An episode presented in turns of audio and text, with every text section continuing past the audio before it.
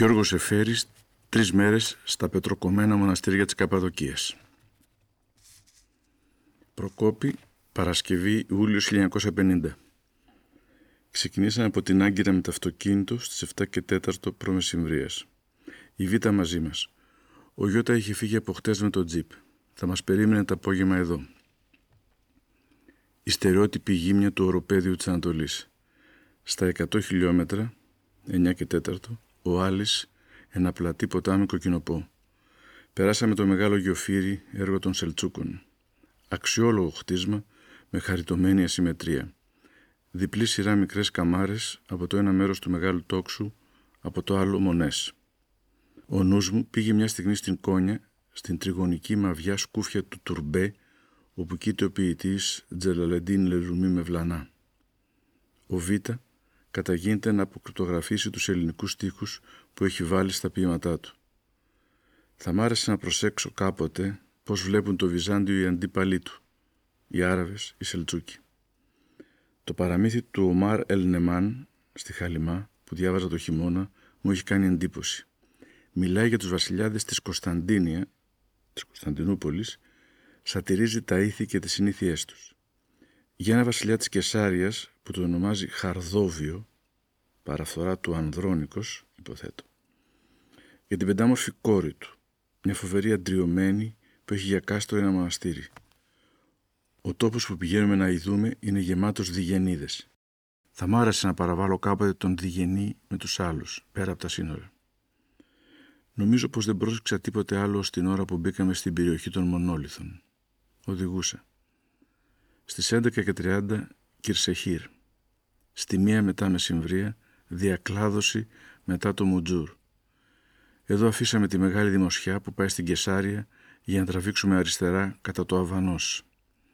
Λίγα χιλιόμετρα ως το Χατζή Μπεκτάς, τον τόπο προσκυνήματος του ομώνυμου ιδρυτή των Μπεκτασίδων και κάπως των Γιανιτσάρων. Έπειτα δύσκολος δρόμος. Πολλά χαντάκια και ρεματιές. Το χειμώνα πρέπει να είναι αδιάβατος. Μια-δύο φορές χαθήκαμε και αναγκαστήκαμε να γυρίσουμε πίσω. Η περιοχή των μοναστηριών της Καππαδοκίας είναι ένα αναποδογυρισμένο, σχεδόν ισοσκελές τρίγωνο, δυτικά από την Κεσάρεια και το Αργαίο, ένα από τα πιο χαριτωμένα βουνά που είδα, σβησμένο ηφαίστειο. Ένιωθα αγαλίαση κάθε φορά που αντίκρισα τις πλαγιές του να καταλήγουν συμμετρικά με δύο ελαφριές καμπύλες στην αψηλή κορυφή του. Παραξενευόμουν που μια τόσο απλή μορφή μπόρεσε να γεννήσει το αλόκοτο τοπίο που θα σημειώσω παρακάτω. Το τρίγωνο αυτό, απλουστεύοντας πάρα πολύ, έχει για βάση κατά το βοριά μια γραμμή που συμπίπτει περίπου με το ρέμα του Άλλη και ξεκινά ανατολικά από το Σουχσούν για να τελειώσει δυτικά στην Αραβισσό, πενήντα πέντε περίπου χιλιόμετρα λογαριάζοντας οριζόντια. Την κορυφή του κατά τον νοτιά θα πρέπει να την τοποθετήσουμε στη Λαγκαδιά του Σογκανλή, άλλα πενήντα χιλιόμετρα περίπου σε κάθετη γραμμή από τη βάση. Το ύψος όλης αυτής της περιοχής είναι χίλια με χίλια διακόσια μέτρα. Στο κέντρο του τριγώνου, λίγο πιο βορεινά, βρίσκεται ο Άγιος Προκόπιος που μνημονεύεται στους επισκοπικούς καταλόγους του Λέοντα του Σοφού. Το Προκόπι, όπως το έλεγαν πριν από την ανταλλαγή. Ως την εποχή εκείνη ήταν, φαντάζομαι να είναι και τώρα, μια σημαντική κομμόπολη. Εμπορικό κέντρο του τόπου με είκοσι έως τριάντα χιλιάδες κατοίκους, τους περισσότερους Έλληνες. Η χώρα των μονόλιθων αρχίζει να δείχνει τη φυσιογνωμία της στο Γκεμέλ, αν άκουσα καλά. Ένα φτωχό χωριό. Ωστόσο, το πράγμα που μου έκανε μονομιάς εντύπωση ήταν η διαφορά από τα άλλα χωριά της Ανατολής που είδα ως τώρα με τα σκούρα λασπόσπιτα. Η αρχιτεκτονική διαφορά. Δεν είδα κανέναν που να μοιάζει πλούσιος και όμως τα σπίτια τους ήταν χτισμένα με άσπρα ορθογώνια αγκονάρια και είχαν ευχάριστες γραμμές με μικρές κολόνες στην πρόσωψη με λεξευτά πλουμίδια. Πολλές φορές σκέφτηκα ότι το υλικό κάνει κατά μέγα μέρος την τέχνη. Τα σπίτια των χωρικών σε αυτά τα μέρη είναι ένα αξιοπρόσεκτο παράδειγμα. Ο τόπος δεν παράγει ξυλία.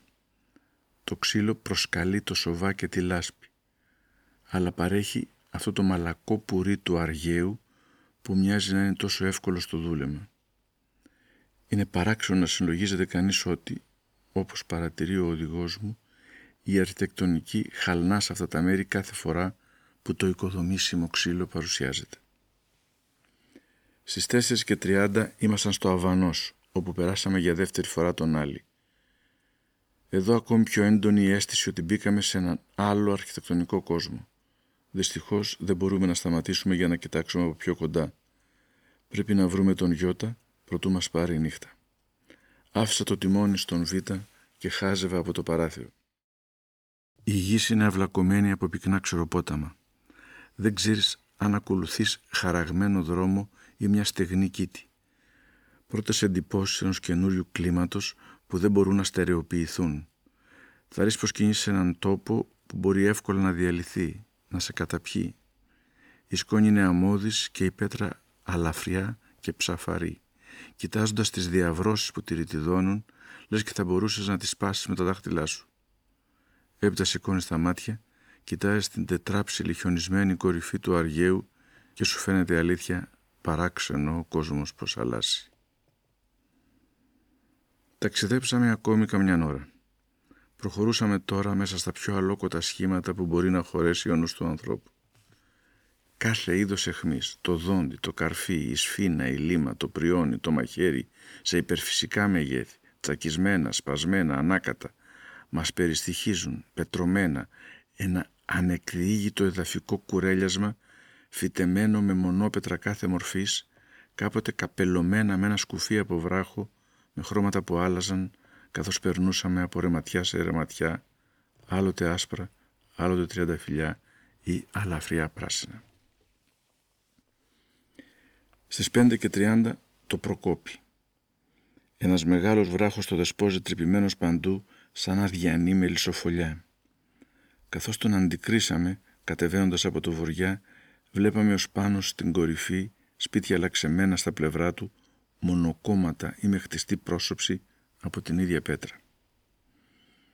Τα περισσότερα έμοιαζαν κατοικημένα, αλλά ήταν αδιανά, ρημαγμένα, αφήνοντας να φαίνεται το εσωτερικό τους σαν απόστρατα σκεύη. Κάναμε το γύρο του βράχου και σταματήσαμε στην κεντρική πλατεία, όπου αντικρίσαμε το τζιπ να μας περιμένει. Η συνηθισμένη ζωή της όποιας κομμόπολης με τα μαγαζιά, τα ψιλικατζίδικα και τους καφενέρες. Αισθάνεσαι ένα ξαφνικό κενό, σαν γκρεμίστηκες χιλιόμετρα και αιώνες μακριά από το παραμύθι του διάτριτου βράχου. Αφήσαμε τα πράγματά μας στο χάνι, που θα μας φιλοξενούσε τη νύχτα, ένα μικρό κτίριο με εσωτερική αυλή, όπου ξεκουράζονταν αραγμένα κάτι λεωφορεία. Πληθήκαμε βιαστικά. Ήπιαμε καφέ στον κήπο του μεγάλου καφενείου, κάτω από τις αψηλές λεύκες, ενώ ξελαριγγίζονταν τα ράδια.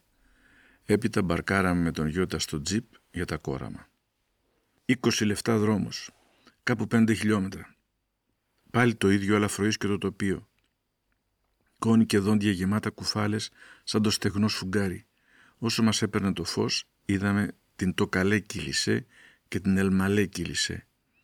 Γυρίσαμε και φάγαμε στο εστιατόριο. Δύσκολο να βρεις φαΐ. Οι μέρες είναι νηστίσιμες ως την Κυριακή στην Τουρκία. Τον Μπαϊράμι. Ιούλιος και κάνει ψύχρα. Τη νύχτα σκεπαστήκαμε με μάλινη κουβέρτα. Σάββατο. Πήραμε το πρωινό μας κάτω από τις λεύκες του χτεσινού καφενέ και ξεκινήσαμε νωρίς για τα κόραμα. Τα δισάκια μας τα αφήσαμε στην κατοικία του φύλακα. Ονομάζεται Ισμαήλ, ένας συμπαθέστατος γέρος. Είχε το καλό γούστο να βολευτεί σε δύο τετράγωνες κάμαρες καμένες μέσα στο μονόλιθο, ίσως, ποιος ξέρει, από τα χρόνια του Αη Βασίλη. Το ένα, το πιο επίσημο, το έχει στολίσει με τις φωτογραφίες των μεγάλων πολιτικών του κόσμου, και του Ιωάννη Μεταξά, καθώς και με διάφορες χρωματιστές ζωγραφιές από αμερικάνικα εβδομαδιαία. Είναι, φαντάζομαι, ο μόνος άνθρωπος μέσα σε τούτη την ερημιά που τον απασχολεί ακόμη η διακόσμηση των τοίχων του. Φιλομετρήσαμε τα λευκώματα υπογραφών που διατηρεί. Στις καλές εποχές του χρόνου μοιάζει να έχει αρκετούς επισκέπτες, περισσότερος από ό,τι θα φανταζόταν κανείς. Ο Ισμαήλ έχει διαλέξει έτσι τη θέση ώστε να μπορεί να παρακολουθήσει από την ταράτσα του με άνεση την κίνηση του δρόμου που πηγαίνει από το Προκόπη στη Ματιανή. ούτε χελώνα δεν μπορεί να του ξεφύγει. Ήρθε να μας προϋπαντήσει σαν οικοδεσπότης. Καθίσαμε μια στιγμή στο πεζούλι αυτής της ταράτσας. Μπροστά μας το τρελό τοπίο απλωνόταν σαν ένας δίσκος με ακατανόητα παιχνίδια. Πέτρες κάθε λογής και κάθε διαμόρφωσης, από τα στοιχεία της φύσης ή από τα χέρια των ανθρώπων. Τρύπιες πέτρες, φαγωμένες από τα νερά, λαξεμένες κούφιες από μέσα, με πελεκητά πορτοπαράθυρα. Κάποτε τα εξωτερικά τυχώματα είχαν πέσει και άφηναν το βλέμμα να σεργιανίσει με οικειότητα στα κελιά και στα κανάλια ενός περίπλοκου μοναστηριού. Θυμόμουν σπίτια ξεκυλιασμένα από τη γνώριμη αδιαντροπιά πρόσφατων καταστροφών, φθορά από τη μοίρα της γης, φθορά από τη μοίρα των ανθρώπων. Τα χειμωνιάτικα νερά γεμίζουν τις ρογμές των βράχων, παγώνουν, διαστέλλονται και τους σπάζουν. Οι άνθρωποι ξεχύνονται κάποτε κοπάδι σαν την ακρίδα και ξεκληρίζουν τα πάντα. Άκουες πάλι να γυρίζουν στο πλευρό σου η ρόδα της ζωής και του θανάτου. Στην καρδιά του καλοκαιριού και ο αγέρας ήταν δροσερός και ζωοδότης, όπως δεν τον νιώσα ποτέ στα στεγνά μέρη της Γαλογρεκίας. Το φως που δυνάμωνε έδινε στους κόνους και στα βαριά παραπετάσματα των βράχων βαφές αλαφριές, γκρίζες, ρόδινες ή χρυσές. Ο ουρανός είχε ένα θαυμάσιο μαύρο. Λίγο πιο πέρα, τα πομινάρινους μικρού θόλου προστάτευε ακόμη με τρυφερότητα, όπως θα το είχες κάνει με την παλάμη σου, την ξεβαμένη στόριση ενός αγιώργη καβαλάρη. Αραιά, όπου βρισκόταν λίγο χώμα, αυτό το άσπρο χώμα της Καππαδοκίας, αχλαδιές, κολοκυθιές, βερικοκές, αμπέλια. Όχι μεγάλη βλάστηση εδώ στα κόραμα. Μου φάνηκε πολύ πιο περιορισμένη από όσο δείχνουν οι φωτογραφίες και οι περιγραφές του οδηγού μου. Ο Ισμαήλ μου είπε πως υπήρχε άλλοτε καλό νερό, αλλά το έστρεψαν τώρα προς το Προκόπι. Με όλα ταύτα, το βαθύ κίτρινο από τα βερίκοκα ζει μια αναλιώτικη ζωή στο εντάφιο του το τοπίο. Άναψα ένα τσιγάρο και συλλογίστηκα παράξενα. Αφού μπορείς ακόμη να φυσήξεις ένα σπίρτο, ο κόσμος όλος είναι δικός σου. Έπειτα η σκέψη γλίστρισε ανεξέλεγκτα και ψιθύρισε. Βασίλειος ο Διγενής και θαυμαστός Ακρίτης, των Καπαδόκων των Τεπνών και Πανθαλέστερόδων, ο της Ανδρείας Στέφανος, η κεφαλή της τόλμης. Ξεκινήσαμε να ειδούμε ό,τι προφταίναμε να ειδούμε. Ασφαλώς έχασα πολλά. Μόνο στην περιοχή των Κοράμων, των Σπαθιών και της Ματιανής, αχτίνα πέντε περίπου χιλιόμετρα, ζήτημα αν θα έφταναν δέκα μέρες για να ειδείς όσα έχει καταγράψει ο οδηγός μου. Έπειτα πρέπει να έχεις τα μέσα για να σκαρφαλώσεις τους απότομους βράχους. Ένα άνοιγμα μπροστά σου στην επιφάνεια της γης. Μπαίνεις και βρίσκεσαι σε μια μεγάλη εκκλησιά με κολόνες, θόλους και καμάρες, παντού ιστορισμένη, και ξέρεις πως από πάνω το μονόπετρο εξακολουθεί να είναι κούφιο και κρύβει ένα ολάκερο μοναστήρι. Βγαίνοντας, σηκώνεις τα μάτια και βλέπεις στον αντικρινό βράχο έναν άρθηκα που του έχει φύγει τον μπροστινό πλευρό να σε κοιτάζει από ψηλά σαν χαρταετός, με τη Θεοτόκο και τους αρχαγγέλους, με καμαρωτές φάτνες, με ζωγραφιστούς σταυρούς της Μάλτας. Αφήνω τις αναρρύθμιτες άλλες λαξεμένες σπηλιές που σου φαίνονται σαν αητοφωλιές στην κεφαλή μιας πέτρινης βελόνας. Η τρογλωδυτική ζωή πρέπει να ήταν ένα πολύ βαθιά ριζωμένο ορμέμφυτο σε αυτά τα μέρη. Τόσο πολύ που όταν κάμπος οι μοναχοί τα Αη Βασίλη, φεύγοντας τους εικονοκλάστες, έρχονται στη μεσημβρινή Ιταλία, καταπιάνονται και σκάβουν υπόγεια ή μονολυθικά παρεκκλήσια και τα ζωγραφίζουν. Αλλά εδώ την τρογλωδησία την επέβαλαν οι συνθήκες τούτου του σταυροδρομιού κάθε επιδρομής, κάθε αρπαγής, κάθε επίδρασης. Το βλέπεις καθαρά όταν προσέξεις στα παχιά τυχώματα τις χοντρές χαραματιές σε σχήμα γάμα, φτιαγμένες για να δέχονται το δοκάρι που ασφάλιζε τις σφαλιγμένες τους πόρτες. Ακόμη περισσότερο όταν σου δείξουν τις υπέρογγες μιλόπετρες που κυλούσαν για να κλείσουν τις εισόδους των μοναστηριών. Μεγάλα μοναστήρια. Στην τραπεζαρία που είδα, με το τραπέζι, τα καθίσματα, τις λεκάνες και τα κουφώματα και τα σκεύη, όλα σκαλισμένα στο βράχο, θα μπορούσαν να καθίσουν σαράντα ή σαράντα πέντε ομοτράπεζοι. Σημειώνω τώρα λίγες λεπτομέρειες. Πρώτον, παρεκκλήσια. Τα παρεκκλήσια είναι πολλά. Φαντάζομαι θα υπάρχουν κάμποσα άγνωστα. Αν δεν κρύβει τίποτε πιο σπουδαίο, κάθε τρύπα που βλέπεις πρέπει να είναι παρεκκλήση ή κελί στον απέραντο του το περιστεριώνα. Κάποτε σε συγκινεί μια περίτεχνη πόρτα όπως της Άγιας Βαρβάρας, κάποτε σε ξαφνίζουν αγρίκα σχέδια με αδέξιες κόκκινες γραμμές. Σε αυτά τα σχέδια είδα δύο φορές την παράσταση του Κόκορα. Την είδα κάποτε και στην πόλη. Μου την εξήγησαν με ένα δυσκολοπίστευτο παραμύθι. Το παρεκκλήσι της Άγιας Βαρβάρας είναι σκαμμένο σε ένα μεγάλο πέτρινο μαστό. Ζερβά του ορθώνεται ένα χοντρό σκυλόδοντο. Η μικρή του πρόσωψη έχει χάρη, όπως έλεγα, με την καμπύλη της πόρτας εγγεγραμμένη σε ανάγλυφο τρίγωνο και με δύο τυφλές μικρότερες καμάρες λαξεμένες δεξιά και αριστερά. Καθώς μπαίνεις, νταμωτά και άλλα γραμμικά κοσμήματα λαϊκής τέχνης βαμμένα με όχρα. Κολόνες και τρούλος. Στο βάθος, η Άγια Βαρβάρα και οι Άγιοι Καβαλάριδες, Θεόδωρος και Γεώργιος, που σκοτώνουν το δράκοντα με τα κοντάρια. Δύο-τρεις δυσανάγνωστες επιγραφές. «Κύριε, βοήθη των δούλων σου». Η μόνιμη επωδός των καλογέρων της Καππαδοκίας. Τη μια, ανάμεσα στους δύο καβαλάριδες, ο οδηγός μου τη διαβάζει έτσι. «Κύριε, βοήθη των δούλων σου φλίβωνα, πρεσβύτερων και αλόψυχων». Αλόψυχος με την έννοια του αλόφιλος. Υπάρχουν δυο λαξεμένα καθίσματα στο ιερό. Το εικονοστάσι είναι χαλασμένο. Το παρεκκλήσι είκοσι επτά είναι ένα μικρό κημητήριο. Πάνω από δέκα τάφη. Δύο-τρεις μικρών παιδιών. Αδέξιος γραμμικός διάκοσμος. Διάβασα την επιγραφή που αναφέρει ο οδηγός μου. «Κύριε βοήθη των δούλων σου Μιχαήλη», αλλά δεν σημείωσα τίποτε για τις εικόνες του Αη Βασίλη και του Χριστού. Οι καμάρες της πρόσωψης είναι αλαφριές. Η μια έχει μια κατακόρυφη ρογμή σαν από πελέκι.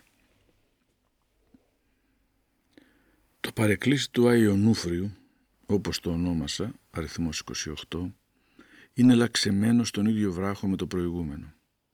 Είναι κυρίως ένας καμαρωτός διάδρομος. Στο τύμπανο, στο βάθος, όρθιος ο Χριστός. Μοιάζει τετράψιλος μπροστά στον πυγμαίο δωρητή που του έρχεται ως τη μέση. Οι άλλες εικόνες είναι ζωγραφισμένες πάνω στους κόλπους της καμάρας. Αριστερά ο Άγιος Κωνσταντίνος και η Αγία Ελένη, έπειτα ο Άγιος Θεόδωρος με κόκκινο άλογο και ο Άγιος Προκόπιος με άσπρο, καρφώντας το δράκο, τέλος ο Άγιος Ονύσιμος. Από το άλλο μέρος θα αναφέρω μόνο τον Άγιο Ενούφριο που, μολονότι τον είδα και αλλού, με διασκέδασε σαν ένα καλό μοναστηρίσιο αστείο. Ο γέροντας, ασπρομάλης, με μακρύ μητερό γέννη, είναι ολόγυμνος. Οι παλάμες του γυρισμένες προς το θεατή, θαρρείς πως του λένε «μη μ' αγγίξεις». Μπροστά του, στη θέση του φύλου της οικιάς, ορθώνεται ένας ροπαλόμορφος κάκτος με μια μαύρη ούγια σαν μπριόνι. Θα βρίσκε νομίζω κανείς κάμποση τέτοια κρυφή διασκέδαση μελετώντας τις στιχογραφίες της Καππαδοκίας.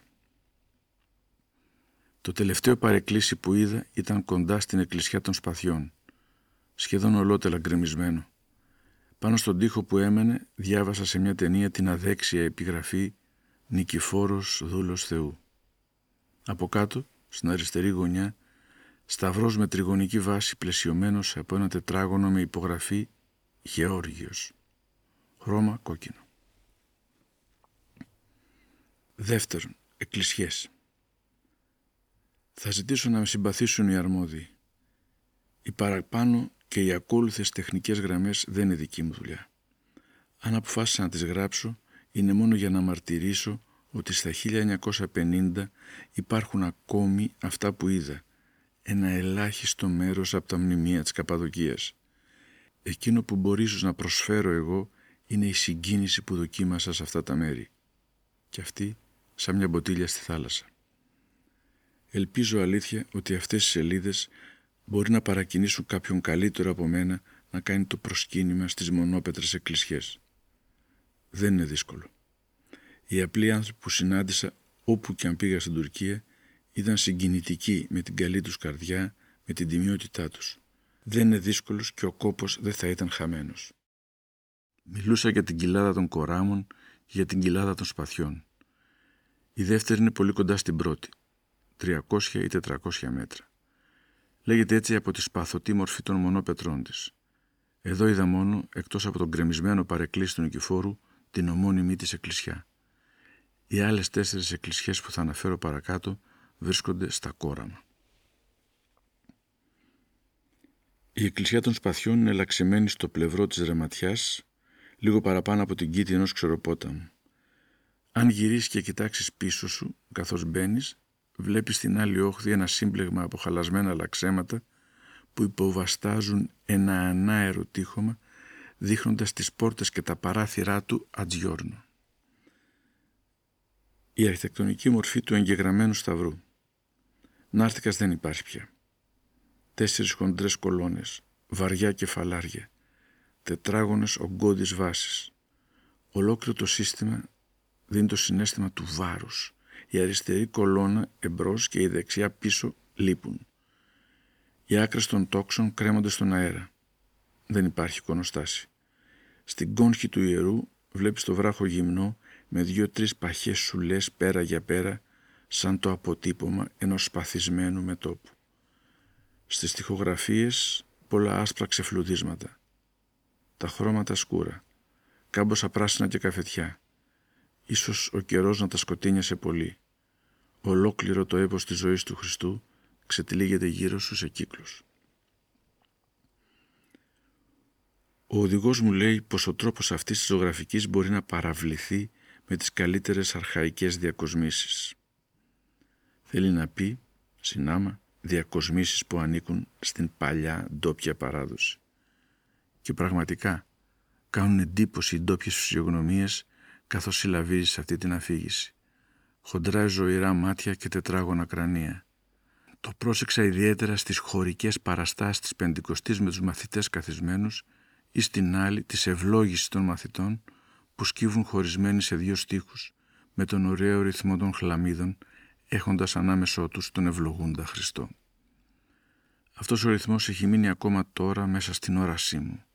Ο ζωγράφος που έφτιαξε τέτοιες εικόνες ήξερε να παρατηρήσει και να εκφράσει με ζωντάνια, με ακρίβεια και με γούστο. Ο Ζακχαίος, ένας τόσος δα ανθρωπάκος, στέκεται σε ένα δέντρο το σχήμα του χωνιού. Ο Χριστός με τη χειρονομία της ευλογίας. Το χέρι που ευλογεί βαραίνει περισσότερο από το δέντρο και το Ζακχαίο μαζί. Του λέει «Ζαχαία, σπεύσουν κατάβει». Η γέννηση παρασταίνεται πλαισιωμένη από τα χείλια μιας σπηλιάς με τεράστια δόντια. Πάνω υφάτρινη με το βρέφος, όπου ακουμπούν τα σαγόνια τους δύο καταπληκτικά ζωηρά γαϊδουράκια. Στη μέση η Παναγία ξαπλωμένη. Από κάτω πάλι το βρέφος, γονατιστό μέσα σε έναν νηπτήρα. Η μαμή, μέα, καθισμένη σταυροπόδι, το κρατάει. Ασφαλώς βγαίνει από ένα παραμύθι της χαλιμάς. Δεξιά η Σαλόμη, όρθια, χύνει νερό από ένα κανάτι. Πιο δεξιά ακόμη, έξω τα δόντια της σπηλιάς, οι ποιμένες. Ο ένας είναι σχεδόν έφηβος, γυμνά μπράτσα, γυμνή μυρί. Ο άλλος, γέρος, φαλακρός, ασπρογένης. Άγγελος Κυρίου τους λέει «Παύσατε αγραβλούντες». Δεν υπάρχει, όπως σε άλλες τοιχογραφίες, ο τρίτος βοσκός με τον αυλό που γεννήθηκε από την παρερμηνία του αγραβλούντες. Εδώ συλλογίστηκα την τελευταία συνάντησή μου με τον αλυσμόνητο λάτρη των μνημείων της Ορθοδοξίας, τον Θωμά Γουάιτμορ. Ήταν στη μονή της χώρας, ανάμεσα στα ψηφιδωτά που αγωνιζόταν να διασώσει. Παρατηρούσαμε την τόσο αξιοπρόσεκτη συγγένεια που είχαν ορισμένες από τις εικόνες εκείνες με το θεατρικό σκηνικό. Και τώρα, στην εκκλησιά των Σπαθιών, το ίδιο. Στη φυγή στην Αίγυπτο ξεπροβάλλει, πλαισιωμένη από μια τρύπατη οικοδομή και πολεμίστρες, μια γυναίκα που υποδέχεται την Παναγία με τον Χριστό. Επιγράφεται η πόλης η Αίγυπτος. Θα ρεις πως βγαίνει από παρασκήνιο. Με την ίδια οικειότητα παρασταίνεται και η πόλης η Ιερουσαλήμ. Στο δείπνο έχεις μπροστά σου και τη μακέτα μιας σκηνογραφίας. Πίσω από το Χριστό και τους μαθητές τρία παράθυρα ή πόρτες υψώνουν τριγωνικά αετώματα. Θα μπορούσε να δώσει κανείς πολλά παρόμοια παραδείγματα και όχι μόνο από τούτη την εκκλησιά. Η εκκλησιά των Στεφάνων ονομάζεται έτσι από κάτι ανάγλυφα κυκλικά κοσμήματα στην κορυφή του θόλου. Είναι μια περίεργη αρχιτεκτονική. Πραγματικά είναι δύο εκκλησιές. Η πρώτη, η παλιά εκκλησιά, ένας πλατής διάδρομος με καμαρωτό θόλο που καταλήγει σε χαμηλή ασύμετρη αψίδα. Από αυτή την αψίδα άρχισαν αργότερα να σκάβουν πιο μέσα στο βράχο για να φτιάξουν την καινούργια εκκλησιά. Έτσι, άμα προχωρήσεις, βρίσκεσαι σε μια μεγαλύτερη παραλληλόγραμμη αίθουσα, πάλι με καμαρωτό θόλο, κάθετη προς την πρώτη.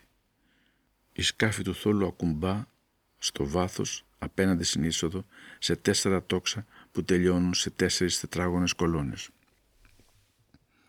Πίσω από τις κολόνες τρεις αψίδες. Δεξιά και αριστερά ο θόλος κλείνει με τύμπανα. Αυτά κόβονται στα τέσσερα, απ' άκρη σ' άκρη, από δύο ανάγλυφους σταυρούς.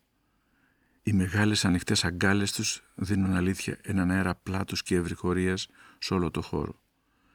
Κάτω από τη βάση των σταυρών, διάζωμα που ακουμπά σε καμάρες με τετράγωνες κολόνες. Οι κολόνες από το αριστερό πλευρό αφήνουν να περάσει σε ένα μικρότερο παρεκκλήσι.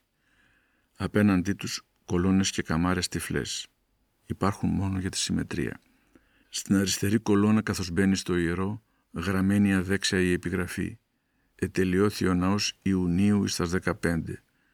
Κύριε βοήθη τον Μαΐστορα. Έβαλε την ημερομηνία, αλλά ξέχασε να γράψει το χρόνο ο μάστορας που έφτιαξε την εκκλησιά.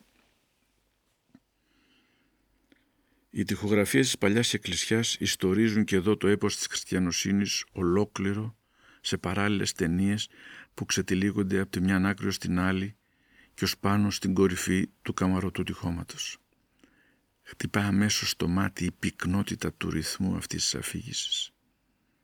Οι σκηνές αγκιστρώνονται η μια με την άλλη, μερμηγκιάζουν. Η τέχνη είναι λαϊκή, θέλω να πω, με αδεξιότητες, αλλά και με όλη τη δροσιά της αυθόρμητης χειρονομίας. Και εδώ τα πρόσωπα είναι αυτά τα τετράγωνα πρόσωπα που έλεγα παραπάνω. Υπάρχουν στάσεις και χειρονομίες απολιθωμένες. Υπάρχουν σώματα που θυμίζουν ανδρίκελα του Καραγκιόζη όλος διόλου ανατολίτικα, όπως λόγου χάρη η Αίγυπτος που υποδέχεται την Παναγία. Αλλού, σε μια γωνιά, μια φιγούρα σε κάνει να συλλογιστείς φρέσκα του φαγιούμ. Ο Άγιος Φίλιππος, νομίζω, πλάι στο Χριστό επί πόλου όνου της Βαϊφόρου. Στην καινούργια εκκλησιά, ο αέρας είναι όλος διόλου διαφορετικός. Έχεις, κοιτάζοντας και τις εικόνες, αυτό το αίσθημα της ευρυχωρίας και του ύψους που σου δίνουν οι ανοιχτές αγκάλες των ανάγλυφων σταυρών των τυμπάνων. Στον Ευαγγελισμό είναι έξοχη η ορμή του Αγγέλου μπροστά στην Παναγία που στέκεται τυλιγμένη στη χαλαμίδα σαν καριά της. Το ίδιο αξιοπρόσεχτες είναι οι στάνσεις των σωμάτων μπροστά στη βρύση του ύδατος της ελέγξεως. Θα ήθελα, τώρα που γράφω, να ξανάβλεπα τους μάγους μπροστά στην Παναγία που κάθεται ιερατικά με το βρέφος στα γόνατα. Τα δύο πλιάρια με τους Αποστόλους στη λίμνη. Άραγε θα βρεθεί κάποτε ένας νέος που θα έχει το κέφι να γράψει μια μονογραφία για τις τοιχογραφίες της Εκκλησιάς των Στεφάνων. Εδώ, περισσότερο από κάθε άλλο μνημείο που είδα σε αυτά τα μέρη, νιώθει κανείς ζωντανή, παρούσα, τη διασταύρωση των δύο ρευμάτων, της Ανατολής και της Κωνσταντινούπολης. Τα συλλογιζόμαστε συνήθως σαν αφηρημένες ιδέες. Εδώ μπορεί να τα αγγίξει κανείς με τα χέρια του. Στην παλιά εκκλησιά, η Καππαδοκία, ακούοντας ακόμη τα μηνύματα της Παλαιστίνης και της Συρίας. Στην καινούργια εκκλησιά, δέκατος περίπου αιώνας, η ζύμωση με την τέχνη του Βυζαντίου και αυτός ο υψηλός παλμός των όρθιων σωμάτων. Ποιος θα είχε το κέφι. Δεν του μένει πολύς καιρός. Φοβούμαι πως δεν θα περάσουν πολλά χρόνια πρωτού σβηστούν ολότελα οι ζωγραφιές της παλιάς εκκλησιάς. Οι άλλες, ποιος ξέρει. Από τα χρόνια που έκανε ο οδηγός μου τις φωτογραφίες του, η φθορά δεν ήταν μικρή. Ακόμη δύο λόγια. Από τις λίγες επιγραφές που σημείωσα, παρατήρησε ίσως ο αναγνώστης ότι η ορθογραφία των καλογέρων της Καππαδοκίας είναι ανώμαλη και χωρίς εξαίρεση φωνητική. Προσθέτω ότι το γλωσσικό τους αίσθημα είναι φανερά δημοτικό. Μόνο στην καινούργια εκκλησιά των Στεφάνων μπορεί να αναφέρει κανείς, μέσα σε άπειρα άλλα, τους ακόλουθους τύπους. Απογράψαστε, παύσαστε, βαπτιστίνε, συμπληρούστε, Κωνσταντίνου, Νίκαντρος, Έχτου, οι πύλες. Τελικά σε εις με ήτα αντί Ίος, Ταράσης, Παρθένης, Επιφάνης, κατήβασαν, αντικατεβίβασαν. Και τούτα τα πιο ειδικά, είπα πίσω, αντί είπα γεω πίσω, έχοπο, αντί έχω υπό. Δέκατος αιώνας, όπως έλεγα, ή περίπου. Το ίδιο φαινόμενο σε όλες τις άλλες μονολιθικές εκκλησιές. Απορεί κανείς που δεν βρέθηκαν λογιότητα σε αυτά τα μέρη. Οπωσδήποτε, με δύο λόγια, και αφήνοντας για την ώρα τις ειδικές διακρίσεις που θα έπρεπε κάποτε να γίνουν, δεν νομίζω ότι λαθεύομαι πολύ αν προσθέσω ότι οι επιγραφές αυτές, στο σύνολό τους, είναι ένα πολύ αξιοπρόσεκτο μνημείο της Δημοτικής στο Μεσαίωνα. Οι άλλες τρεις μεγάλες εκκλησιές που είδα, η Σκοτεινή, η εκκλησιά της Μιλιάς και η εκκλησιά των Σανδάλων, ανήκουν, όπως και η εκκλησιά των Σπαθιών, αλλά πιο αποφασιστικά, στον τύπο του εγγεγραμμένου σταυρού. Και οι τρεις έχουν εικονοστάσι. Χαλασμένο τώρα. Ο οδηγός μου αναγνωρίζει εδώ την αποφασιστική επίδραση της Κωνσταντινούπολης και πιστεύει πως το σκάψιμο αυτών των εκκλησιών σημειώνει μια βυζαντινή εποχή στην τέχνη της Καππαδοκίας. Στο ίδιο συμπέρασμα καταλήγει και από τη μελέτη της εικονογράφησής τους. Οι τοιχογραφίες δεν ξετυλίγονται πια σε αφηγηματικούς κύκλους, όπως το σημείωσα παραπάνω, ούτε ακολουθούν χρονολογική κατά παράταξη σειρά. Παρασταίνουν τα θεμελιώδη μυστήρια που ανταποκρίνονται στις μεγάλες γιορτές της χριστιανοσύνης. Τούτα τα τρία κυρίως, τη γέννηση, τη σταύρωση, την ανάληψη. Γι' αυτά κρατούν τις καλύτερες θέσεις. Κοντά τους δευτερεύουσες σκηνές. Έπειτα ίσονα μυστήρια, η βάφτιση, η μεταμόρφωση, ο δείπνος κτλ. Εξάλλου σπανίζουν ορισμένοι Άγιοι που μοιάζει να αγαπά ιδιαίτερα η αρχαϊκή ντόπια παράδοση. Ο Άγιος Ακίνδυνος, ο Άγιος Ευστάθιος, ο Άγιος Νικήτας ή ακόμη οι Άγιοι Καβαλάρδες. Άλλοι λείπουν όλος διόλου. Ο Άγιος Κάνδιδος, ο Άγιος Κατίδιος, ο Άγιος Αθηνογέννης, ο Άγιος Λεόντιος, ο Άγιος Φωκάς και άλλοι. Τέλος, την ίδια επίδραση παρατηρεί ο οδηγός μου και στην καλλιγραφία. Τα γράμματα των επιγραφών μοιάζουν με εκείνα των μοσαϊκών του ενδέκατου αιώνα στον Όσιο Λουκά ή στο Δαφνί.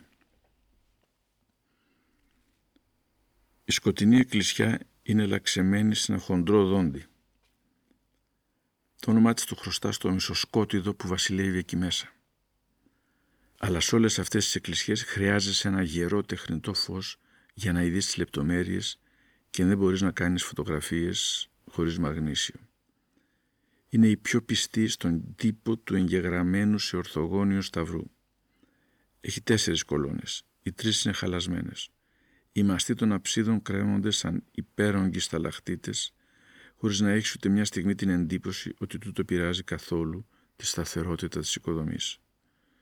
Αλήθεια, σε όλες αυτές τις μονόπετρες κατασκευές, το χάλασμα είναι εκείνο που σε κάνει να νιώθεις ότι αυτά τα έργα έχουν δουλευτεί σύμφωνα με άλλους φυσικούς νόμους από εκείνους που έχουμε συνηθίσει.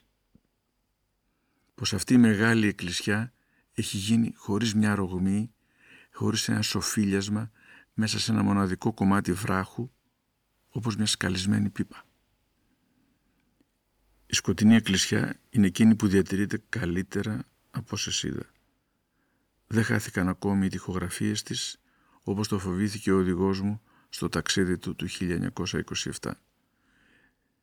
μήτε αυτή, μήτε την εκκλησιά της Μιλιάς τις χρησιμοποιούσαν όταν τις είδα για περιστεριώνες. Η εκκλησιά της Μιλιάς, μολονότι τη λιγότερο συμμετρική, κρατά το ίδιο αρχιτεκτονικό σχέδιο. Το όνομά της, λένε, έρχεται από κάτι μιλιές στην είσοδό της. Από τις τέσσερις κολόνες που είδε στο τελευταίο ταξίδι του οδηγός μου, η μια έχει πέσει. Άλλωστε και οι τοιχογραφίες, όπως μου φάνηκε, έχουν αρκετά φθαρία από την εποχή εκείνη. Η εκκλησιά των Σανδάλων είναι λαξεμένη στο ίδιο δόντι με τη Σκοτεινή από το άλλο μέρος. Ανεβήκαμε με μια πρόχειρη ανεμόσκαλα. Πάντα ο τύπος του εγγεγραμμένου σταυρού, αλλά με δύο μόνο κολόνες. Θάρης προς το μάστορας είδε ξαφνικά πως δεν είχε τόπο να φτιάξει τις άλλες δυο προς την είσοδο. Ονομάστηκε έτσι από δύο πατημασιές στο έδαφος του δεξιού βράχου, κάτω από την εικόνα της ανάληψης. Θέλησαν να μιμηθούν, προσθέτει ο οδηγός μου, τα αποτυπώματα των ποδιών του Ιησού που τα προσκυνούσαν στο ναό της ανάληψης στην Ιερουσαλήμ. Πρέπει να μπορεί κανείς να ζήσει με άνεση ένα διάστημα σε αυτά τα μέρη, να ειδεί και να ξαναειδεί, να αργοπορήσει, να στοχαστεί και να αναμετρήσει. Πρέπει να έχει κανείς τον τρόπο να παραβάλει και να κοιτάξει τι χάθηκε ανεπανόρθωτα και ό,τι μένει από τα καταπληκτικά τούτα αφιερώματα στο Θεό ενός βυσμένου κόσμου. Και αν τύχει και είναι Έλληνας, πρέπει να έχει τον πόθο να κοιτάξει από πιο κοντά τι χρωστάμε και τι δεν χρωστάμε, αλλά νομίζω ότι χρωστάμε πολλά, στο σταυροδρόμι αυτής της άκρης που είναι συνάμα ένα ανυποψίαστο για τους περισσότερους χωνευτήρι ρευμάτων Ανατολής, Βοριά, Νοτιά και Δύσης. Πρέπει να έχει την ιδιοσυγκρασία να δει αυτό που λέμε ελληνική παράδοση εν κινήσει, όπου το μικρό και το λυσμενημένο μπορεί να έχει την ίδια σημασία με τα παρασάλευτα μνημεία της τέχνης. Ο ένδοξός μας βυζαντινισμός, που τόσο πολύ τον μνημονεύουμε τώρα τελευταία, δεν είναι ένα ιερατικό σχήμα απολιθωμένο, μήτε μια αφορμή για να εξουδενώσουμε τα έργα που δεν μας αρέσουν, αλλά μια αδιάκοπη κίνηση ιδεών και διαφορετικών ορμέμφυτων, μια ζήμωση, ένα διηλιστήριο. Στο Βυζάντιο, όπως και στην αρχαία Ελλάδα, υπάρχουν τόσα πράγματα που δεν τα υποψιαζόμαστε, που τα νομίζουμε αλόψυχα, γιατί πιστεύουμε ελληνικό οι περισσότεροι, αλίμονο ακόμη, ό,τι φαίνεται από την Ακαδημία ή την πλατεία του Συντάγματος. Το συλλογίζεται κανείς αυτό επίπονα σε τούτες τις παρυφές. Όταν καθίσεις καθώς γέρνει ο ήλιος στην ταράτσα του Ισμαήλ και κοιτάξεις γύρω σου τους τόνους του φωτός να γλιστρούν πάνω στα μονόπετρα, έχεις την εντύπωση πως το τοπίο ολόκληρο πιάνει έναν ακίνητο χορό, όπως στην εκκλησιά των Σπαθιών οι χλαμίδες των Αποστόλων. Πως σου μιλά με έναν αλάλητο στεναγμό. Πέρασες όλη τη μέρα από την αυγή προσπαθώντας να κάνεις τις αισθήσεις σου να χωρέσουν ό,τι δεν μπορούσαν να χωρέσουν σε τόσο μικρό διάστημα. Η μνήμη, ζαλισμένη, συνδυάζει σκορπισμένα μέλη και σχεδόν πονεί. Μόνο η όσφρηση κρατάει ακόμα την επίμονη μυρωδιά από λάδι και αγιοκέρι που δεν εννοεί να ξεκολλήσει μέσα από τις άδειες εκκλησιές. Τριγύρω, τίποτε άλλο, παρακάπου κάπου ένας αγρότης, σαν τον Άγιο Ιέρωνα, ακολουθώντας το φορτωμένο ζώο του στο δρόμο του Άι Προκόπη για τη Ματιανή. Αυτό και το φτεροκόπημα των περιστεριών που πάει μέσα στην ιδέα σου να σμίξει με τα φτερά τόσων αγγέλων που είδες κάτω από τους μεγάλους θόλους. Μισοκλίνεις τα μάτια και αισθάνεσαι να ζωντανεύει κάπως η απέραντη νεκρόπολη των καλογέρων.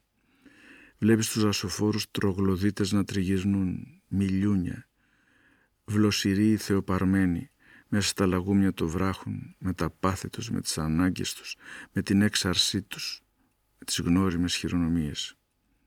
Κι ολοένα με το φόβο, μήπως οι βίγλες μίλησαν τίποτε για τους ξένους καβαλάριδες της αρπαγής. Μήπως ήρθε η ώρα να κυλήσουν στις πόρτες τις μεγάλες μιλόποτρες και να ταμπυρωθούν μέσα στα μοναστήρια. Ιδού η μέρα έρχεται και ομένη. Βοήθα, Κύριε, όσο να περάσει και τούτο το κακό. Και το άλλο και το άλλο. Και δεν υπάρχει τέλος για την ανθρωπότητα. Βλέπεις ακόμα τους ανώνυμους μαΐστορες και τους ζωγράφους να ιδρώνουν και να δουλεύουν. Πολλά σύνεργα τριγύρω τους. Το νέο φεγγάρι σου φαίνεται σαν ένα θρύψαλο του βράχου που το τίναξες στον ουρανό το καλέμι. Είπα δυο στίχους του πιο αγνού ανθρώπου που μου δόθηκε να γνωρίσω. Νάρκης εν χείρε επικαρπό ζωγραφίζοντας τον Άγιον Ανεμπόδιστο σε έναν τεράστιο θόλο. Θα σταματήσω εδώ. Δεν έχω τη διάθεση να αντιγράψω όλες τις σημειώσεις που κράτησα για τις τρεις αυτές εκκλησιές. Ο οδηγός μου τους περιγράφει με όλη την αναγκαία λεπτομέρεια. Οι δικές μου παρατηρήσεις, λειψές και βιαστικές, δεν θα βοηθούσαν κανένα. Μόνο ένα πράγμα θα προσθέσω που με κυνηγά ακόμη τώρα. Την προδοσία. Στη σκοτεινή εκκλησιά. Ο Ιησούς είναι στη μέση, τριγυρισμένος από κεφάλια. Στο δεύτερο πλάνο, λόγχη στρατιωτών. Ο Ιούδας είναι πολύ νέος, φορεί άσπρα και τα μάτια του καταντούν θαμπά μπροστά στα εξαιρετικά δυνατά μάτια των άλλων που τον καρφώνουν. Δεν μπορώ να διώξω από τη μνήμη μου τα φοβερά αυτά μάτια. Ίσως γιατί την ώρα που τα κοίταζα συλλογίστηκα πως την προδοσία θα την ονόμαζα σήμερα αδιαφορία. Κυριακή. Σε εφτά και τέσσερα προμεσημβρίας ξεκινήσαμε από το Προκόπι για τη Λαγκαδιά του Σογκανλή. Είναι ύστερα από τα Κόραμα το δεύτερο σπουδαίο κέντρο της Καππαδοκίας για τις μονολυθικές εκκλησιές του. Οι ντόπιοι μιλούσαν άλλοτε για τριακόσιες εξήντα πέντε εκκλησιές. Ο αριθμός ανήκει στο θρύλο και τον ακούμε κάποτε και στην Ελλάδα. Ωστόσο ο δικός μου γράφει ότι βρήκε τόσα πολλά παρεκκλήσια που δεν προσπάθησε καν να τα καταγράψει. Θα μ' άρεσε να είχαμε πάρει σιγά σιγά τα μονοπάτια ίσια κατά τον νοτιά. Συνασσό, Αρχάγγελο, Ταμισό, Σοβεσό, ως τα ποτάμια. Δεν γινότανε. Ακολουθήσαμε από το Προκόπι τη δημοσιά που αγκαλιάζει ανατολικά την περιοχή ως το Καρά Χισάρ, τώρα Γεσίλ Χισάρ, όπου φτάσαμε με τα μια μισή ώρα. Λένε πως είναι τα παλιά Κίζιστρα που μνημονεύει ο Πτολεμαίος. Ο Πολυκάς, που πέρασε από το Τυγκομόπολη στις αρχές του δέκατου όγδοου αιώνα, γράφει πως έβλεπε παντού πλήθος ερείπια από ναούς και ανάκτορα. Δεν είδα τίποτα που να τα θυμίζει. Αφήσαμε το αυτοκίνητο στην κεντρική πλατεία και πήραμε το τζιπ για το Σογκανλή. Πολύ κακός δρόμος. Μια ώρα για δέκα τόσα χιλιόμετρα. Στην αρχή όλο περιβόλια. Καρυδιές, βερικοκές, βατόμουρα. Η πρασινάδα σταματά σε ένα μικρό χωριό με δυνατό τρεχάμα νερό και αρχίζει η ανηφόρα στο γυμνό βράχο. Όλο χοντρά κοτρόνια. Καταβήκαμε δύο-τρεις φορές για να βοηθήσουμε τα μάξι. Διακλάδωση. Τραβήξαμε δεξιά. Τα πρώτα διάτρητα βράχια, χρώμα μαυριδερό, σκουριασμένο, πιο ψηλά προς το κοκκινοπό, με πλευρά κάθετα μονοκόμματα, λία, που γίνονται στην κορυφή σωληνοειδή, σαν τους αυλούς εκκλησιαστικού οργάνου. Εδώ άλλο ύφος. Στα Κόραμα το τοπίο, μολονότι στοιχειωμένο, έχει μια ροδαλία παλοσύνη, μια χορευτική ποικιλία. Τούτο ακίνητο, άγριο. Τα πλευρά των βράχων υψώνονται βλοσιρά σαν τα κλεισμένα κάστρα. Ωστόσο, πάντα ο όμορφος μαβής ουρανός. Στη ρίζα του βουνού, δεξιά μας, κόνη κατοικημένη. Έπειτα χωράφια μεσανό και σε απόσταση φωνής ο δρόμος που διαβαίνουμε. Ο δρόμος περνά κάτω από μια καμάρα που ακουμπά σε μια κατοικία. Από κάτω Λαγκαδιά και αντικριστά βουνό με τον ίδιο απότομο τρόπο. Φυσικά δρόμος, κατοικία, η καμάρα είναι όλα μαζί μια πέτρα. Μετά την καμάρα ανοίγεται αριστερά η Λαγκαδιά του Μπαλέκ Ντερέ. Το Σογκανλή, το χωριό, έχει τώρα κάμποσα καλοχτισμένα σπίτια με τα γκονάρια που κόβουν τους αμόλυθους της λάβας του Αργαίου. Μπήκα σε ένα από αυτά. Είχε δύο-τρεις ευρύχωρες κάμαρας. Στη μια μου έδειξαν ένα κολοσιαίο πιθάρι του παλιού καιρού, θαμμένο ακόμη, μολονότι το χρησιμοποιούσαν, στον τόπο που το βρήκαν. Οι χωριάτες που μας περιστήχησαν μας κοίταζαν με περιέργεια. Ρώτησαν αν είμαστε Γερμανοί. Αποκριθήκαμε πως είμαστε Έλληνες. Μας είπαν πως είχαν οχτώ χρόνια να είδουν ξένο. Φιλόξενοι άνθρωποι. Ήταν μπαϊράμι. Μας πρόσφεραν το πατροπαράδοτο ποτό, το αϊράν, γιαούρτι αναλυμένο με νερό. Δέχτηκαν καλόκαρδα να μας δείξουν τις εκκλησιές. Μερικοί τις έλεγαν Τζινιβίζ, γενοβέζικες. Ίσως η ονομασία κατάντησε να δηλώνει γενικά τον Φράγκο, τον ξένο. είπαν πως τα περασμένα Ρωμνοί από τον Ευσεχήρ, τη Νεάπολη, συνήθιζαν να κατεβαίνουν ως εδώ για παραθερισμό. Ίσως να ήταν από τα ποτάμια. Δεν ξέρω. Πρώτη εκκλησιά. Μικρή δίδυμη. Η Μπαλέκ κύλησε. Είναι σκαμμένη στο χιτό πλευρό του βράχου δεξιά μας. Δύσκολο σκαρφάλωμα. Έχει δύο παράλληλες πτέρυγες. Η πρώτη καταλήγει στο ιερό που αντικρίζει δεξιά και χωρίζεται από την πτέρυγα του βάθους με ακανόνιστες τετράγωνες κολόνες και καμάρες. Τα χρώματα είναι πιο σκούρα από τις εκκλησιές των Κοράμων. Βαθύ πράσινο και κεραμιδί. Στα πρόσωπα παρατηρείς πολύ έντονα την ανατολίτικη φυσιογνωμία. Δεν δυσκολεύομαι να πιστέψω ότι χέρι αρμένικο δούλεψε εδώ, καθώς υποθέτει ο οδηγός μου. Αλλά η τέχνη είναι αδέξια χοντρή. Γραμμές χωρίς χάρη στις πτυχές των υφασμάτων, στα ρουφηγμένα πρόσωπα των ανδρών ή τα στρογγυλά των γυναικών. Μπαίνοντας, μπροστά σου η σταύρωση. Ο Χριστός έχει καταστραφεί. Ο άσπρος ο βάς δείχνει το περίγραμμα του κορμιού του. Θάρις τον έχουν ξεκολλήσει ολόκληρο. Άλλωστε, γενικά οι ζωγραφιές είναι πολύ χαλασμένες. Κάπου φαίνονται οι απλοϊκές γραμμές του πρώτου διάκοσμου, κατάσαρκα πάνω στην πέτρα. Το ίδιο έχει καταστραφεί η μικρή φιγούρα δεξιά κάτω από τον εσταυρωμένο που επιγράφεται ο Έσωπος. Όπως σημείωσα για την παρερμηνία του αγραβλούντες στην παράσταση των ποιμένων, έτσι και αυτός ο μικρός Έσωπος, απαντά συχνά, γεννήθηκε από παρερμηνία της περικοπής του Ιωάννη.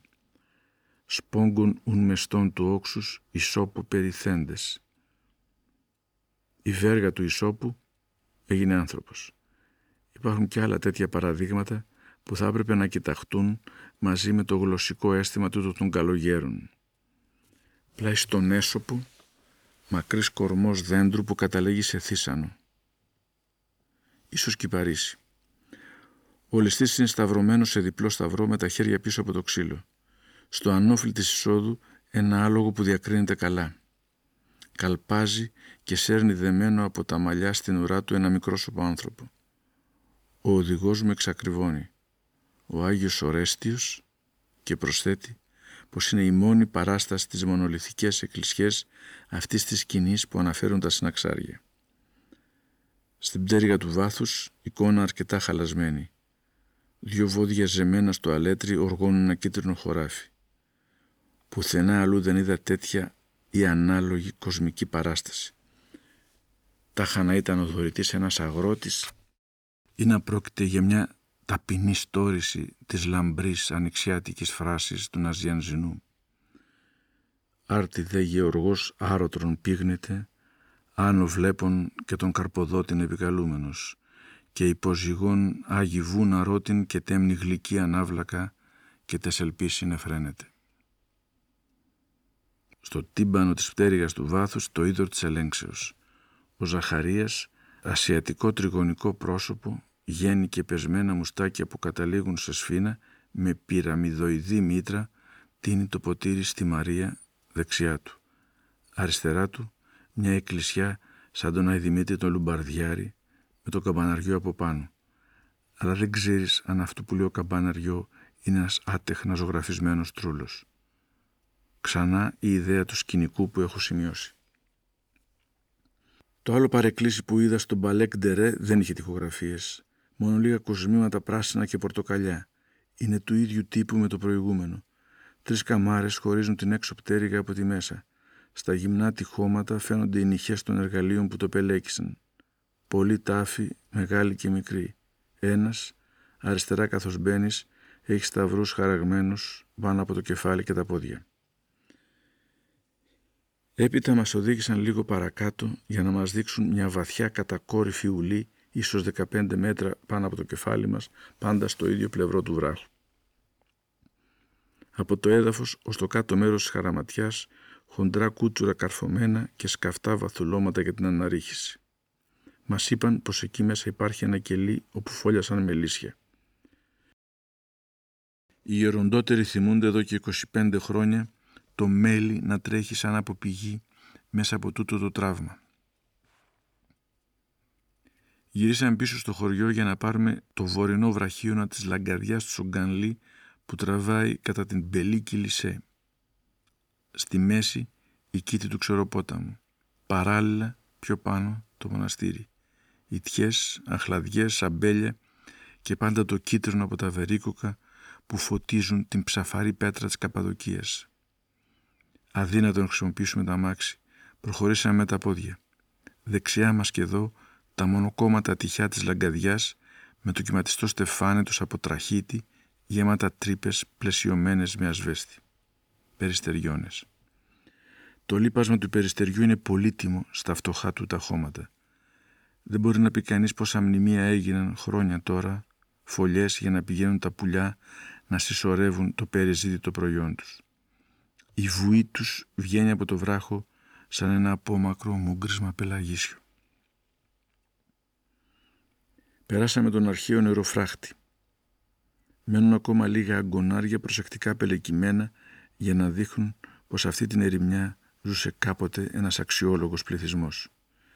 Η άσπρη εκκλησιά, η μόνη χτιστή, όχι λαξευτή η εκκλησιά της περιοχής, δεν υπάρχει πια.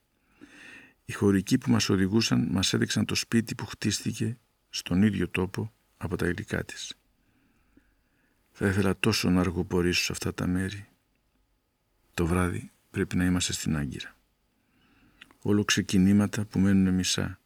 Ακατανίκητη νοσταλγία μιας δουλειάς που θα γινόταν χωρίς αυτό το ξυπνητήρι που είσαι υποχρεωμένος να κουβαλάς μαζί σου. Ξαφνικά αντικρίσαμε το μικρό τρούλο της Μπελή Κιλισέ. Είναι η μόνη μονολιθική εκκλησιά που είδα με εξωτερική μορφή αρχιτεκτονημένη.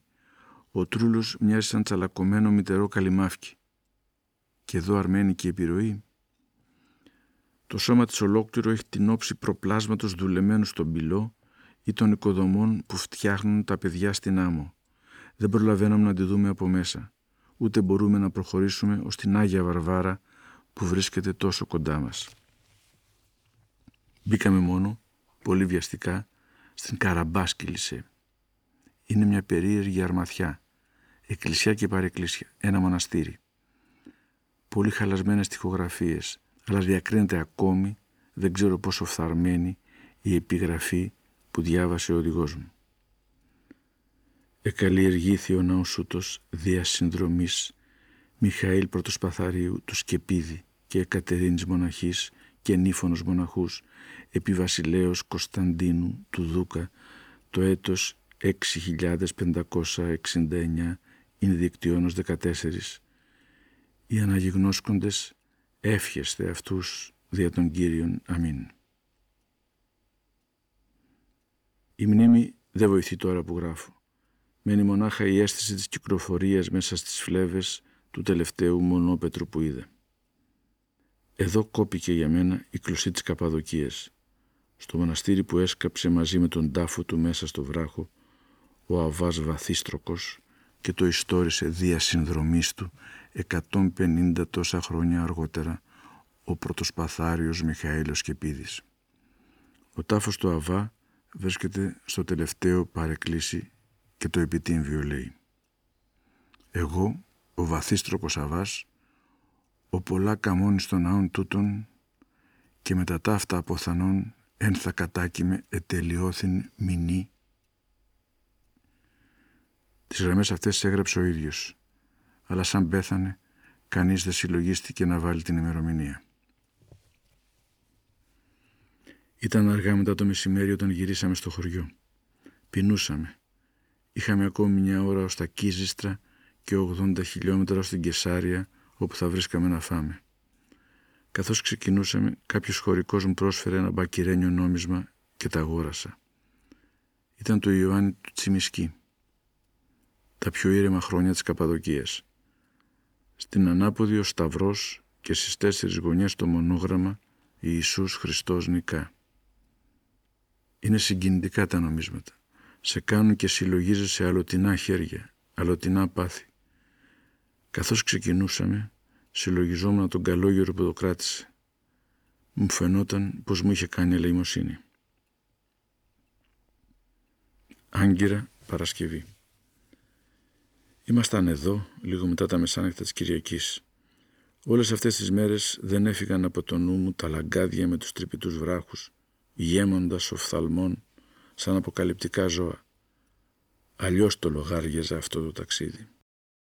Δεν γράφουμε τα βιβλία που θέλουμε, δεν κάνουμε τα ταξίδια που θέλουμε. Ας είναι. Την δέμπρακτον άντλη μαχανάν. Ας ανακεφαλαιώσω. Δεν βρέθηκαν προχριστιανικά σημάδια στους μονόλιθους Καππαδοκίας. Αλλά το πουρί του Αργαίου είναι τόσο μαλακό που μπορεί να ντάζεσαν τα χρόνια. Ούτε είναι γνωστό πότε άρχισαν να λαξεύουν τα μοναστήρια. Ίσως τα χρόνια του Αη Βασίλη και συνέχισαν ως τους καιρούς των αραβικών επιδρομών και πέρα. Υπάρχει ένα κείμενο γραμμένο στην Καππαδοκία του έκτου ή έβδομου αιώνα για τη ζωή του Άγιου Ιέρωνα, που μνημονεύει μια τεχνητή σπηλιά όπου κρύφτηκε ο μάρτυρας της Ματιανής. Και δι πλησίον πούτης αυτής περί οικίδος, ο χειρότατον εν υπογείο τόπος σπήλαιον ευρικός, ο περτέχνη λατομίας εις υπόκεινον γλυφήν διεσκεύασεν, επίτηνα χρόνων εν αυτό κατακρυπτόμενος διεσώζητο. Από τα μέσα του έβδομου αιώνα αρχίζει μια πολύ ταραγμένη εποχή για τον τόπο. Οι Άραβες είναι κύριοι της κηλικίας και κρατούν τα περάσματα του Ταύρου. Πολύ συχνά, κάποτε κάθε χρόνο, χύνονται στη Μικρασία. Οι επιδρομές τους είναι άγριες και γρήγορες. Δεν αποβλέπουν στην κατάκτηση αλλά στη λία. Δύσεχτα χρόνια. Δεν είναι πρόσφορα για στολίδια και ζωγραφικές. Ωστόσο, η μοναστηρίσια ζωή τραβάει το δρόμο της όπως μπορεί. Είναι η εποχή που οι καλογέροι επινούν τις χοντρές μιλόπετρες για το κλείσιμο των μοναστηριών. Έτσι, ταμπουρωμένοι μέσα στις σπηλιές τους, περιμένουν να περάσει το δρολάπι για να ξαναβγούν στο φως του ήλιου. Δεν βρέθηκε καμιά ζωγραφιστή εκκλησιά που να κλείνει με μιλόπετρα.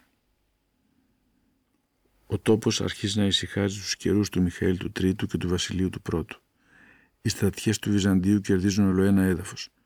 Κωνσταντίνος Πορφυρογέννητος, Ρωμανός Λεκαπινός, Ρωμανός ο Δεύτερος. Ο Νικηφόρος Φωκάς παίρνει την Κιλικία. Ο Ιωάννης Τσιμισκής νικά στη Μεσοποταμία και στη Συρία. Ως τα χίλια εξήντα καιρός ειρηνοφόρος που επιτρέπει μεγάλη άνθηση. Σε αυτήν ανήκουν οι διακοσμήσεις που είδα και γενικά οι περισσότερες στιχογραφίες της Καππαδοκίας. Τότε φανερώνονται οι Σελτσούκοι για να εξουδενώσουν στα χίλια εβδομήντα ένα τον Ρωμανό Διογέννη. Μάχη της Μαντζικέρτ. Το πρώτο από τα τρία θανάσιμα χτυπήματα της αυτοκρατορίας. Είχε κάποια σχετική υπιότητα η κατοχή των Σελτσούκων, αλλά την άνθηση θα την ξαναφέρουν, μόλον ότι σε μικρότερο βαθμό, στις αρχές του δέκατου τρίτου αιώνα οι νίκες του Θεοδόρου Λάσκαρη. Αυτή η άνθηση σβήνει σιγά σιγά και σιγοκαίει ως λίγα χρόνια μετά το δέκατο ένατο αιώνα. Έτσι και στη μικρή Συνασσό.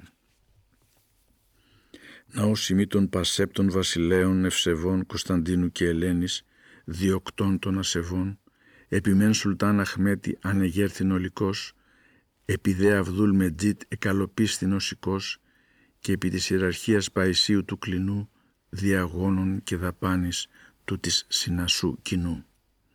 Ανεγέρθη μεν εκ βάθρων το χίλια επτακόσια είκοσι εννέα, επεσκευάστε δε το χίλια οκτακόσια πενήντα.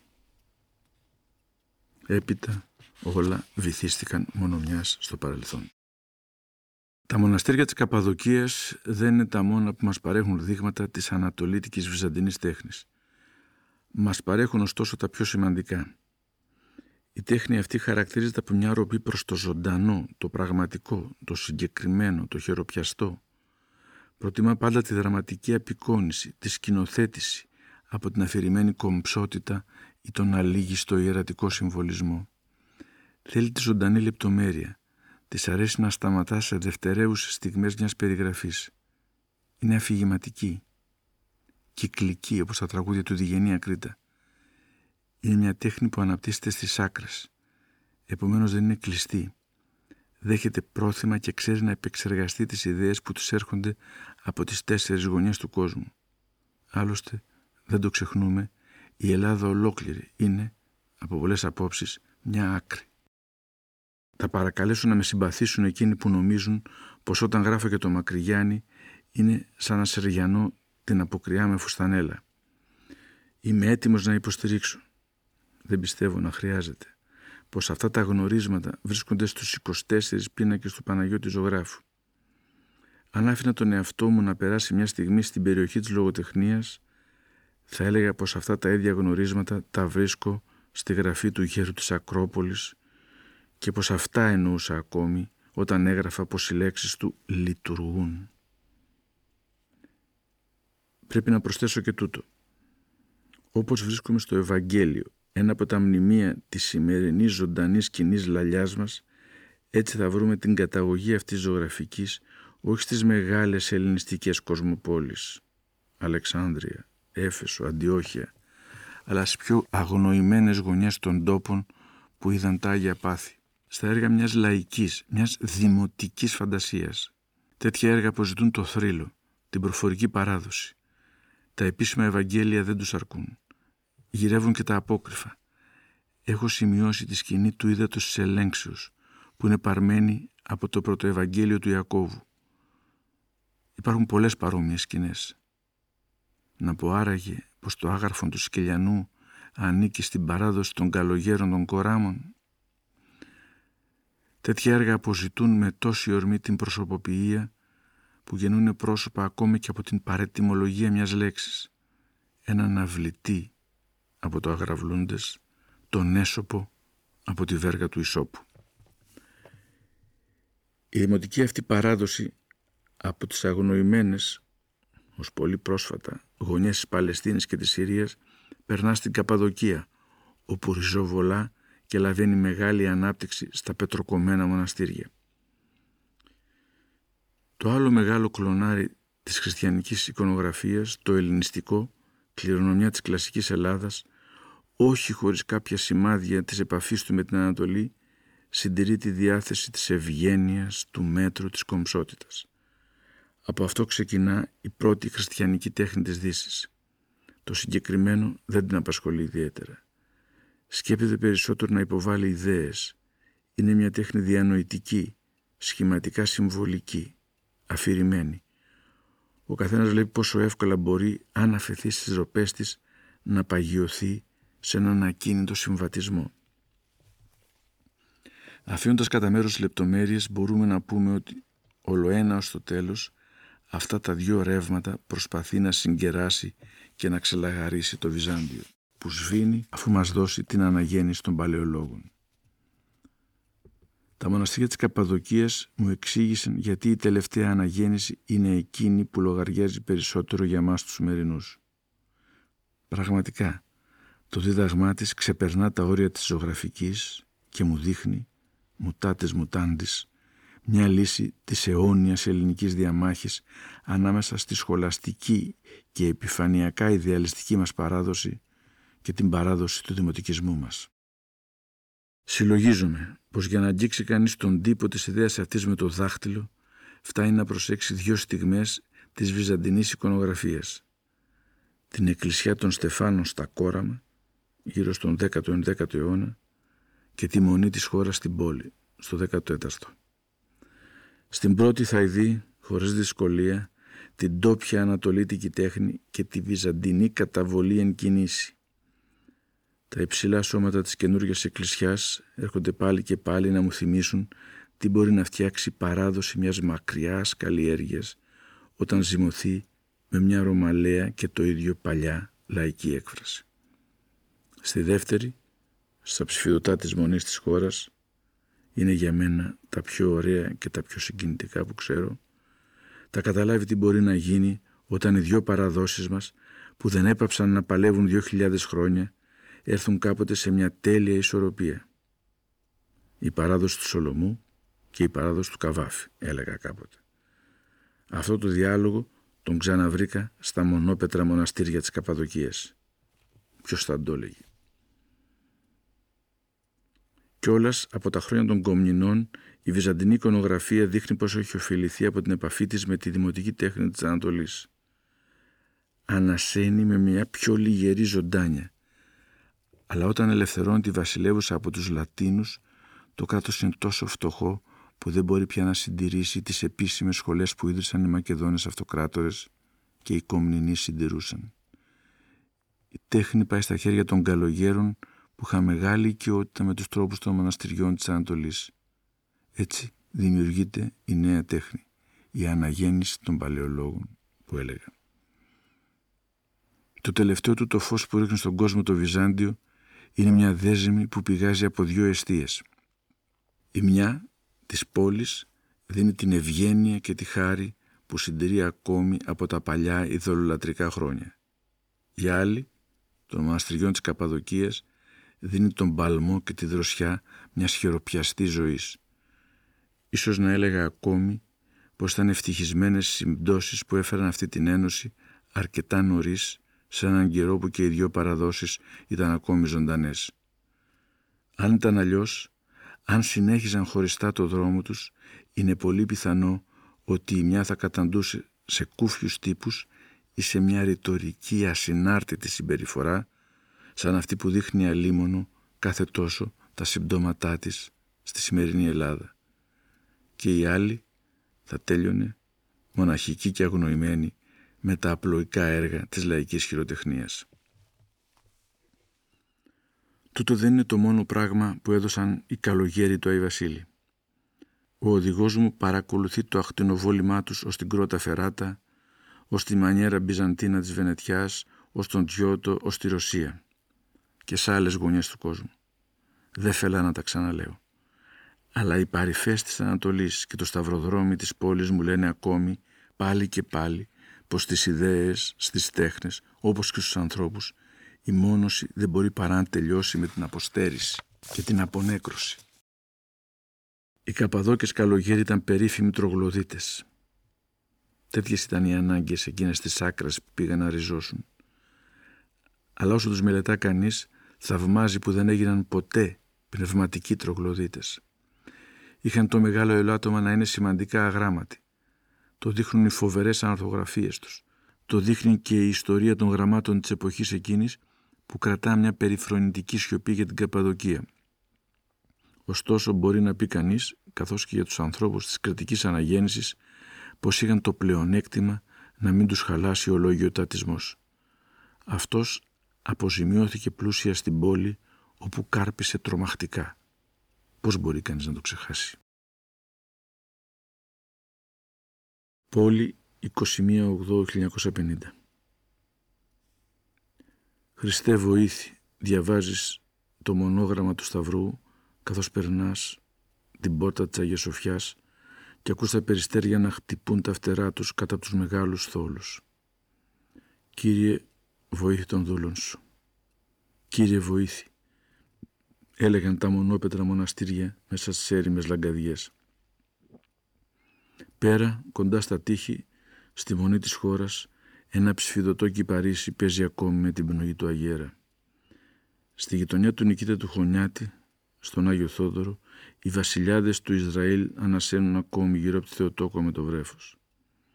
Συλλογίζεσαι την ανάλωση δύο μεγάλων παραδόσεων μέσα στην τελειότητα μιας μοναδικής καινούριας δημιουργίας. Αυτό το συμπλονιστικό φαινόμενο που σου δείχνει το λιγερό κυπαρίσι. Συλλογίζεσαι πως μόλις τώρα, ίσως επειδή έρχεσαι από την Ανατολή, αρχίζεις να καταλαβαίνεις το Βυζάντιο. Έπειτα κοιτάζεις την τέχνη σου. Αν είχαμε και για τα γράμματα μια μονή της χώρας,